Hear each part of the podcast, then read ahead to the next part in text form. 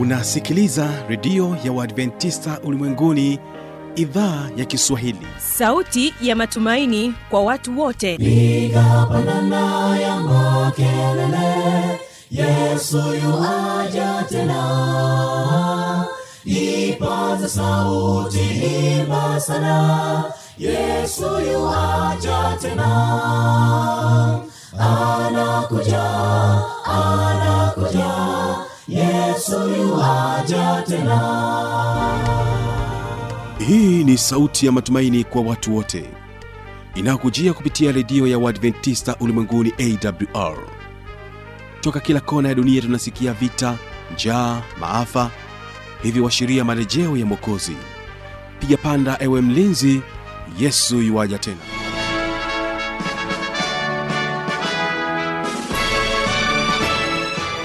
hii ni idhaa ya kiswahili ikikutangazia kupitia masafa mafupi ya mita bende 25 lakini unaweza ukasikiliza matangazo yetu kupitia tovuti ya wwwawrrg na mpendwa msikilizaji unaweza pia ukatusikiliza kupitia redio wa shirika rock fm kutoka jijini bea pamoja na morning star redio kutoka jijini dar es salaam. Na kwa sasa mpendwa msikilizaji karibu katika somo la leo ambalo linasema kwamba dalili zinazoonyesha kurudi kwake. Na hapa utakuwa naye mchungaji godlive ngesi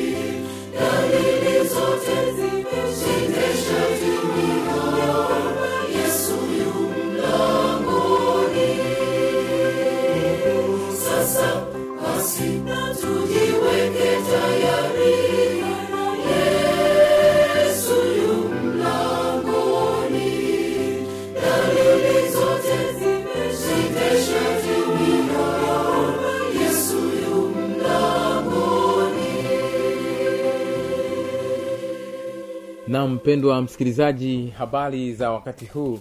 Napenda kukaribisha sana siku hii ya leo kwa ajili ya eh, mafundisho haya ya neno la mungu. Jina langu naitwa mchungaji mwalimu godliven maximilian ngesi. Kabla tujaendelea basi nikuarike popote ulipo kwa kicho mbele za mwenyezi mungu tuinamishe vichwa tuweze kuomba. Baba na mungu wetu mtakatifu tunakushukuru sana kwa baraka zako na neema yako asante kwa kutupa siku nyingine tena ya kujifunza ukweli wa neno lako. Asante kwa mafundisho haya ya ambayo tumekuwa tukijifunza hapa kwa takriban majuma haya matatu tumaini katika ulimwengu uliojaa changamoto. Na kushukuru sana kwa ajili ya msikilizaji. Mbariki anaposikiliza na kutafakari somo la leo kwani tunaomba kupitia jina la yesu. Amen. Karibu sana mpendwa msikilizaji popote pale unaposikia e, mafundisho yetu ya siku hii ya leo na siku ya leo tunalo somo zuri lenye kichwa kinachosema dalili za kuja kwa yesu mara ya pili. Ni zipi dalili za kurudi kwake? Jana tulikuwa na somo zuri ambayo lilikuwa linatufundisha tumaini lenye baraka. Na tukagundua ya kwamba tunatazamia tumaini lenye baraka la kurudi kwa yesu mara ya pili. Kurudi kwa yesu ndiyo tumaini lenye baraka katika maisha ya wanadamu vizazi vyote. Wote tumekuwa tukitazamia tukio hili kubwa ambalo hivi karibuni litakwenda kutokea. Kwa hivyo jana tulijifunza ya kwamba tukio hilo ni tukio halisi. Maana yesu alisema ya kwamba ataenda na atarudi. Leo tunajifunza mada nyingine ya muhimu sana ambayo inatuonyesha dalili za kurudi kwake mara ya pili. Baada ya kuangalia kwamba tukio hili ni la uharisia na litatokea sasa tunakwenda kuangalia ni nini dalili zinazoonyesha kutokea kwa tukio hili. Na tunapoziona dalili hizi alisema mwenyewe ya kwamba tuinue vichwa kwa sababu uokovu wetu utakuwa umekaribia. Sasa tuanze katika kitabu cha matayo sura ile ya ishirini na nne. Matayo sura ile ya ishirini na nne. Wanafunzi wa yesu walimuuliza walimuuliza swali la msingi sana ambalo naamini hata na wewe mpendo wa msikilizaji unaweza ukawa na swali kama hilo. Matayo 24 fungu la tatu. Neno la mungu linasema hata alipokuwa ameketi katika mlima wa mizeituni wanafunzi wake wakamwendea kwa faragha wakisema tuambie mambo hayo yatakuwa lini? Nayo ni nini dariri ya kuja kwako na ya mwisho wa dunia? Yesu aliwaambia kwa habari ya tukio la kuja kwake mara ya pili. Wanafunzi wakajawa na shauku ya kutaka kujua. Wakamwambia hebu tuambie basi ni nini dalili za wewe kuja mara ya pili? Tuambie basi ni nini dalili za mwisho wa dunia penda sana swali hilo. Sikiliza tuambie mambo hayo yatakuwa lini? Hawa walikuwa ni wanafunzi wa yesu. Yesu akaanza kuainisha dalili moja baada ya nyingine. Na tunahitaji tuziangalie hapa. Dalili ya kwanza. Dalili ya kwanza ni makristo wa uongo na manabii wa uongo. Ina maana udanganyifu mwingi utatokea katika ulimwengu wa kidini. Sikiliza fungu la tano. Sole fungu la nne. Yesu akajibu akawaambia angalieni mtu asiwadanganye kwa sababu wengi watakuja kwa jina langu wakisema mimi ni kristo nao watadanganya wengi. Neno la bwana linasema moja ya dalili za kuja kwake mara ya pili ni kuibuka udanganyifu katika ulimwengu wa kidini. Ni katika ulimwengu wa kidini ambao viongozi wa, wa kidini wamevaa vazi jema lakini wana udanganyifu ndani yake. Neno hili ni zito kidogo. Hebu lisikilize vizuri. Anasema watakuja makristo wa uongo. Watu wengi wamekuja leo wakisema ya kwamba wao ndio kristo. Na wengine wanadanganya wengi. Anasema atadanganya watawadanganya watu wengi. Matayo 24 fungu la 24 anaelezea hivi. Kwa maana watatokea makristo wa uongo na manabii wa uongo nao watatoa ishara kubwa na maajabu wapate kuwapoteza kama yamkini hata walio wateule. Kwa hiyo udanganyifu katika ulimwengu wa kidini ulivyoshamili unaonyesha ya kwamba kristo yesu yu mlangoni. Tunapoyaona haya tutambue ya kwamba yesu yu karibu. Anasema wanatoa ishara wanafanya maajabu. Unajua kuonyesha miujiza kufanya miujiza sio ishara ya kwamba kwamba wewe una roho wa mungu kwamba wewe ni nabii wa mungu kweli? Maana shetani naye anafanya vitu kama hivyo. Biblia inasema shetani anajigeuza hawe mfano wa malaika wa nuru. Tuende katika fungu hilo. Wakorinto wa kwanza. Wakorinto wa kwanza. Kufanya ishara isikupatie shida wala isikufanye ushituke na kutetemeka sana ya kwamba huyu ni nabii wa mungu. La hasha! Kufanya hivyo kunaweza kufanywa hata na manabii wa yule mwovu hata na watumishi wa yule mwovu. Sikiliza wakorinto wa pili kumi na moja. Wakorinto wa pili kumi na moja. Neno la mungu linasema hivi. Fungu lile nianzie fungu lile la kumi na tatu. Maana watu kama hao ni mitume wa uongo watendao kazi kwa hila wanaojigeuza wawe mfano wa mitume wa kristo. Sikiliza fungu la kumi na nne.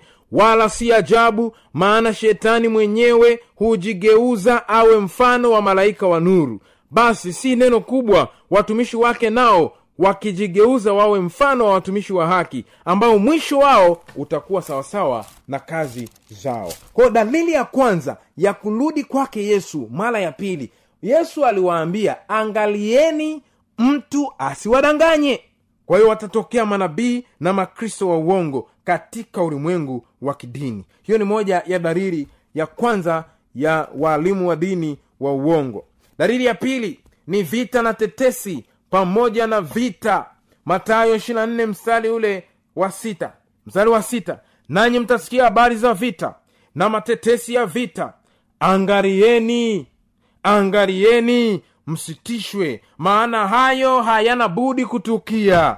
Lakini ule mwisho bado vita katika ulimwengu wetu. Tumeshuhudia vita kule iraki tumeshuhudia vita kule irani tunashuhudia vita hata hapa libya tunashuhudia vita hata katika taifa la la la la, la, la ukraine na pamoja na urusi. Tunashuhudia vita vita vita kila kona. Neno la mungu linasema moja ya dariri za kuja kwake mara ya pili ni vita katika ulimwengu wetu. Mataifa yatapambana watu watagombana na vita vitazuka huku na huku. Neno la mungu linasema msitishwe. Hayo hayana budi kutukia maana lazima yatukie. Halafu ndipo ule mwisho utakapotokea ule mwisho utakapokuja. Kwa hiyo dalili ya pili ni vita pamoja na tetesi za vita. Dalili nyingine e, ambayo itaashiria ni moja kati ya dalili za kurudi kwake mara ya pili ni mazungumzo ya amani mazungumzo ya amani. Unamaanisha nini mchungaji? Katika dunia yetu leo tunashuhudia machafuko kila kona lakini tunashuhudia viongozi wa mataifa viongozi wa serikali wakiongoza watu kuwa na amani. Ni jambo jema. Ukiongoza watu kuwa na amani ni jambo jema. Lakini sikia neno la mungu lilivyotabili kwa habari ya mazungumzo haya ya amani. Watesaloniki wa kwanza tano fungu la pili. Watesaloniki wa kwanza tano fungu la pili nitasoma na la tatu. Neno la mungu linasema maana ninyi wenyewe mnajua. Maana ninyi wenyewe mnajua yakini ya kuwa siku ya bwana yaja kama vile mwivi ajavyo usiku. Wakati wasemapo kuna amani na salama ndipo uharibifu wajiapo kwa ghafula kama vile utungu mjiavyo mwenye mimba wala hakika hawataokolewa. Wakati wanadamu wanakimbia huku na huku kusema kuweka suruhu kuweka amani kupatanisha mataifa. Neno la mungu linasema wakati kama huo uharibifu utawajia ghafula siku ya kuja kwa bwana itakuja ghafula kama vile mwanamke alivyoshikwa na utungu hata asijue ni lini na utungu unapomkamata kwa ajili ya kwenda kujifungua. Ndivyo itakavyokuwa kuja kwake yesu mara ya pili. Mazungumzo ya amani itakuwa ni moja kati ya dalili zinazoashiria tukio kubwa la kurudi kwa yesu mara ile ya pili. Dalili nyingine ni maafa ya asiri maafa ya asiri matayo 24 fungu la saba. Matayo 24 fungu la saba. Ma, nikizungumzia maafa ya asiri inamaanisha matetemeko njaa pamoja na tauni neno la bwana linasema maana taifa litaondoka kupigana na taifa. Hiyo ni dairi ile ya vita. Na ufalme kupigana na ufalme. Kutakuwa na njaa. Sikiliza maafa hayo. Kutakuwa na njaa na matetemeko ya nchi mahari mahari. Neno la bwana limetabili ya kwamba kutakuwa na njaa. Njaa itatokea watu watakosa vyakula kwa sababu ya ukame kwa sababu ya vita kwa sababu mbalimbali mbali, kutakuwa na njaa ukame chakula kitakosekana. Na neno la bwana linasema hizo ni moja kati ya dalili za kurudi kwake mara ya pili. Matetemeko ya nchi yatatokea tsunami. Tunafahamu katrina ma, ma upepo makubwa yanayotokea na, kuwa, na kuua mamilioni ya watu na kuleta maafa. Majanga ya asili ni moja ya dalili kubwa ya kurudi kwa yesu kristo mara ya pili. Hivyo mpendwa msikilizaji uyaonapo haya tambua ya kwamba kurudi kwake kuko karibu. Kurudi kwake kuko karibu dalili nyingine sasa sikiliza. Dalili nyingine ambayo ilitabiliwa ya kurudi kwake mara ya pili ni kutokea kwa watu wenye dhihaka wakidhiaki mafundisho ya neno la mungu wakidhiaki tumaini hili lenye baraka. Sikiliza petro wa pili tatu waraka wa pili wa petro tatu waraka wa pili wa petro tatu. Katika waraka wa pili wa petro tatu nianzie mstari wa nane. Neno la mungu linasema neno la bwana linasema lakini wapenzi msilisahau neno hili kwamba kwa bwana siku moja ni kama miaka elfu na miaka elfu ni kama siku moja bwana hakawii kuitimiza ahadi yake wala hakawii kuitimiza ahadi yake ehe kama wengine wanavyokudhani kukawia bali huvumilia maana apendi mtu awaye yote apotee bali wote wafikilie toba mm. nisome fungu la tatu mkijua kwamba neno hili ya kwamba katika siku ya mwisho watakuja na dhihaka zao watu wenye kudhihaki wafuatao tamaa zao wenyewe na kusema iko wapi ahadi ile ya kuja kwake? Kwa maana tangu hapo babu zetu walipolala vitu vyote vinakaa hali hiyo hiyo tangu mwanzo wa kuumbwa. Neno la mungu linatabili moja ya dalili za kuja kwake yesu kristo ni kuibuka kwa watu wenye kudhihaki wanadhihaki tumaini hili lenye baraka ya kwamba iko wapi ahadi yake? Huyu yesu mbona aliahidi ya kwamba atakuja? Lakini aji mbona mababu zetu wanalala kizazi baada ya kizazi? Ukiona watu wanadhihaki hivyo fahamu hiyo ni moja kati ya dalili za kurudi kwa yesu mara ya pili. Kukupatie tu kuchangamka ya kwamba neno la bwana linatimia katika utimilifu wake ndio maana anasema kwa bwana siku moja ni kama miaka elfu. Na miaka elfu kwake ni kama siku moja. Kwa hiyo tunavyotazamia kurudi kwake tunapaswa tutazame katika mtazamo wa jicho la mungu. Mungu anajua anaona ya kwamba kurudi kwake kuko karibu. Na ndiyo maana anatutia moyo ya kwamba tutazamie tukio hili lenye baraka kwa sababu hatujui ni lini atakuja. Lakini tumepewa dariri na ishara ambazo ni kama alama kutuonyesha tukio hili kubwa la kurudi kwa yesu mara ya pili. La kurudi kwa yesu mara ya pili. Dalili nyingine ambayo imetajwa katika neno la mungu katika matayo fungu la mbili matayo ishirina fungu la mbili ni kuongezeka uharifu pamoja na ukatili na uovu na upendo wa wengi kupoa. Sikiliza fungu la kumi na mbili na kwa sababu ya kuongezeka maasi upendo wa wengi utapoa. Maasi yameongezeka.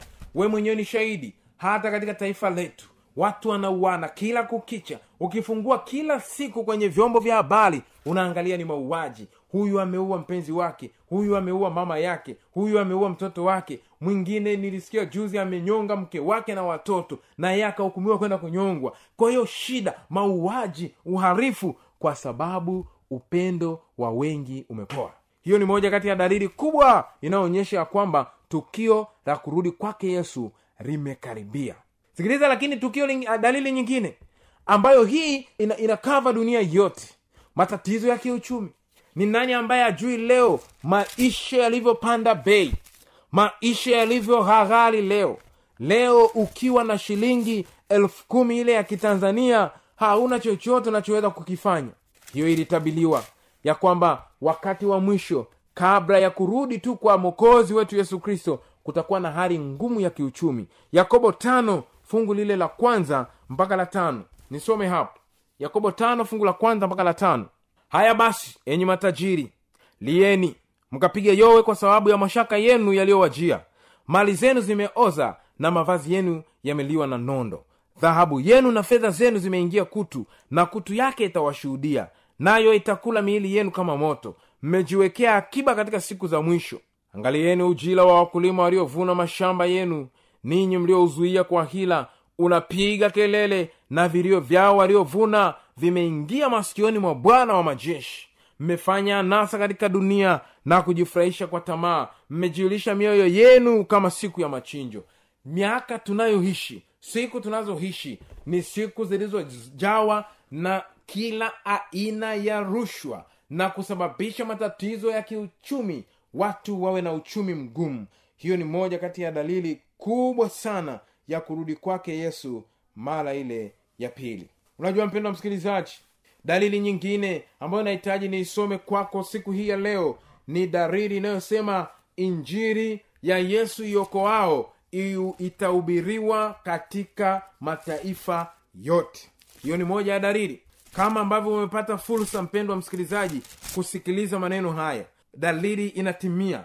Matayo 24 fungu la 14 matayo 24 fungu lile la 14 neno la bwana linasema hivi. Tena habari njema ya ufalme itahubiliwa katika ulimwengu wote kuwa ushuhuda kwa mataifa yote. Hapo ndipo ule mwisho utakapokuja. Habari njema inahubiliwa mpendo wa msikilizaji na tumekuwa hapa pia kwa takriban majuma haya matatu katika vipindi hivi maalum tukifundisha habari njema. Wale wote watakaompokea yesu watapokea kipawa cha, cha zawadi ya yesu. Yesu atawapatia nguvu ya maisha mapya na atawaandaa kwa ajili ya marejeo yake mara ya pili. Kwa hiyo matukio kama haya mafundisho mahubili injili kuhubiliwa kwa kila mwanadamu neno la mungu linasema hiyo itakuwa ni dariri na neno litahubiriwa. Habari njema ya ufalme wa mungu itahubiriwa katika ulimwengu wote kuwa ushuhuda. Unajua neno la mungu linasema itahubiliwa kuwa ushuhuda. Kwa nini kuwa ushuhuda?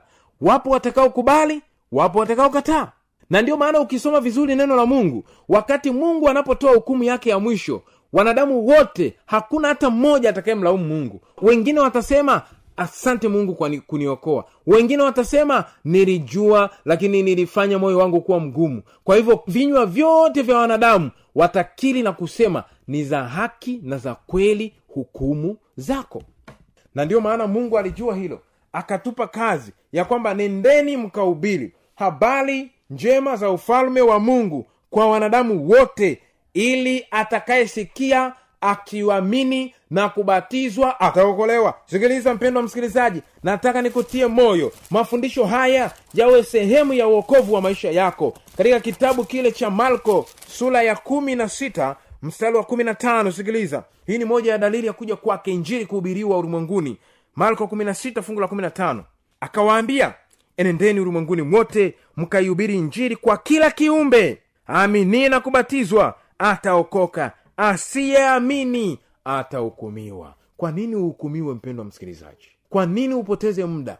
Kwa nini uje ulaumu baadaye na kutia moyo? Wakati wa uokovu ni sasa. Mungu amekupa leo ifanye iwe ni uokovu wako. Siku ya leo mungu amekupatia ichague siku ya leo iwe ni siku maalum kwa ajili ya uokovu wako. Kwa sababu ni siku ya pekee ambayo wewe unaweza kufanya uchaguzi. Wewe hauna kesho. Mimi sina kesho. Lakini mungu ametujalia kuwa na leo.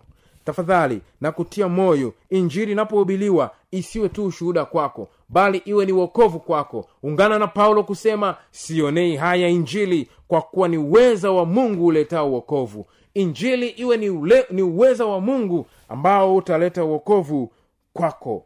Uokovu katika maisha yako. Mungu amechagua kukuokoa.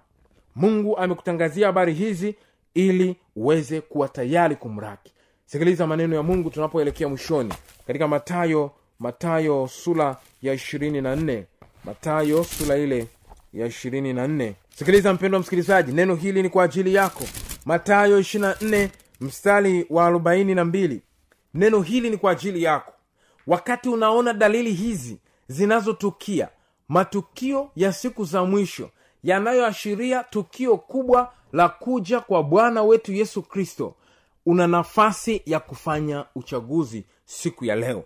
Matayo 24 fungu la 42 neno la mungu linasema kesheni basi kwa maana hamjui ni siku, ni siku ipi atakayokuja bwana wenu. Lakini fahamuni neno hili kama mwenye nyumba angalijua ile zamu mwivi atakayekuja angalikesha wala asingaliacha nyumba yake kuvunjwa. Kwa sababu hiyo ninyi nanyi jiwekeni tayari. Jiwekeni tayari. Mpendo wa msikilizaji mikutano hii mafundisho haya yamekuwa ni sehemu ya kutufanya tuwe tayari. Yamekuwa ni sehemu ya kutuandaa tuwe tayari kwa ajili ya kumlaki yesu ajapo mara ya pili. Anasema jiwekeni tayari kwa kuwa katika saa msiyodhani mwana wa adamu yuaja saa msiyodhani mwana wa adamu yuaja nitamalizia kwa kisa kifuatacho kulikuwa na mama mmoja. Mama huyu alikuwa akihubiliwa habari za kuja kwa yesu mara ya pili. Mafundisho kama haya yakafundishwa akiwa katika mkutano akavutiwa sana. Akamwambia mchungaji nimependa masomo haya lakini naomba kwanza nikae nitafakari niwe na muda wa kuweza kuamua. Yule mama alikuwa kwenye nafasi ya, ya pekee sana ya kuamua kama ambavyo wewe leo hupo katika nafasi ya kuamua na kuchagua. Unajua mchungaji akamwambia ya kwamba yatoe maisha yako. Leo unaposikia ndio siku ya uokovu haujui kesho haujui dakika chache mbele haujui masaa machache mbele. Mama akasema tafadhali najua mi bado nitaendelea tu kuishi nitatoa tu maisha yangu kwa yesu. Kwa hiyo mchungaji naomba tu uendelee mimi nitatoa tu bado dunia na unavyoniona bado ni binti bado mdogo. Mchungaji akasema huwezi kujua ya kesho. Yatoe maisha yako kwa yesu walipomaliza kuomba wametawanyika. Yule mama akarudi nyumbani kwake. Maliza kupika chakula. Ameenda kulala usiku. Asubuhi hakuamka. Asubuhi hakuamka. Ilikuwa ni tukio la kusikitisha sana. Alikuwa na nafasi ya dhahabu ambayo alipewa kutoa maisha yake kwa yesu. Na yeye akadhani ya kwamba bado ana muda. Unajua moja kati ya udanganyifu mkubwa ambao tunao wanadamu ni kudhani ya kwamba kesho ni yetu. Nataka nikwambie mpendo wa msikilizaji tangu mi ninayeongea pamoja na wewe unayesikia kesho si yetu. Yetu ni sasa. Yetu ni sasa. Biblia inasema hivi katika waibrania katika kitabu cha waibrania maisha uliyo nayo sasa unapaswa uyafanyie maamuzi sasa na wala usisubiri kesho. Waibrania sura ya tatu mstari ule wa saba. Neno la mungu linasema kwa hiyo kama anenavyo roho mtakatifu. Leo hajasema kesho leo kama mtasikia sauti yake msifanye migumu mioyo yenu. Ikiwa uko hapo unahitaji kutoa maisha yako kwa yesu. Tafadhali yatoe maisha yako kwa yesu.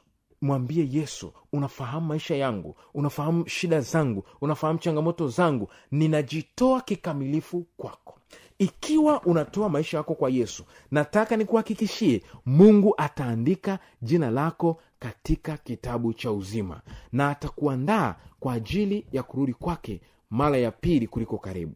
Na ikiwa hilo ni ombi lako ikiwa hiyo ni shauku yako unatoa maisha yako kwa yesu tuma ujumbe mfupi katika namba ifuatayo. Sifuri saba sita mbili. Sifuri saba moja sita tisa. Nitarudia. Sifuri saba sita mbili tatu sita saba moja sita tisa. Tuma ujumbe wako mfupi. Sema mchungaji mimi ni fulani fulani. Ninatoa maisha yangu kwa yesu na yesu aonaye sirini yesu anayekuona mahali ulipo yesu anayekuona na changamoto ulio nayo yesu anayekuona na ugonjwa unaoumwa yesu anayekuona na shida ulio nayo huyo atakuponya na atakutetea. Na tunapoenda kuhitimisha mikutano hii nitaomba ombi hili maalum kwa ajili yako. Wewe uliyeamua kuyatoa maisha yako kwa yesu siku hii ya leo nitaenda kuomba kwa ajili ya maisha yako. Basi tuombe. Baba yetu na mungu wetu mtakatifu ishie juu mbinguni tunakushukuru sana na kulitukuza jina lako. Asante kwa kutupa siku nyingine tena ya leo kuweza kujifunza neno lako takatifu. Asante kwa ajili ya msikilizaji ambaye ameketi kando ya redio yake. Anasikiliza mafundisho haya matakatifu na ametoa moyo wake anatoa maisha yake kwako. Ninaomba ukampokee. Mtu wa aina hiyo naomba baba ukamtetee. Mtetee mpatie nguvu mjaze na roho wako mtakatifu na mpatie maisha mapya anapoanza maisha mapya ya kutembea na bwana wake yesu kristo asante kwa ajili ya wote waliotoa maisha yao na asante ambao watatuma ujumbe mfupi wa maneno ya kwamba wamempokea yesu. Tunapowaelekeza kile cha kufanya tafadhali mungu wetu endelea kushughulika nao ukiwaongoza katika uokovu wao. Wanapotoa maisha yao kwako na wanapoamua kukufuata na kubatizwa kwa njia ya maji mengi kama yesu ulivyobatizwa pokea maisha yao na uandae kwa ajili ya uzima wa milele asante kwa kuwa wewe ni mungu mwema. Umesikia mtoto wako yule anayeteseka akiwa kule talime umesikia mtoto wako anayeteseka akiwa kule msoma kamnyonge. Umesikia mtoto wako yule anayeteseka akiwa kule bukoba. Umesikia mtoto wako anayeteseka akiwa pale dar es salaam. Wengine wakiwa morogoro wengine dodoma wengine wakiwa zanzibar kule visiwani. Kila mmoja ambaye amekubali kutoa maisha yake kwako baba na kuomba ukambariki mpe neema yako na zaidi ya yote mwandaye kwa ajili ya ufalme wako. Asante mungu wetu kwa kusikia maombi yetu. Tunaomba tukiamini kupitia jina la yesu kristo bwana wetu. Amen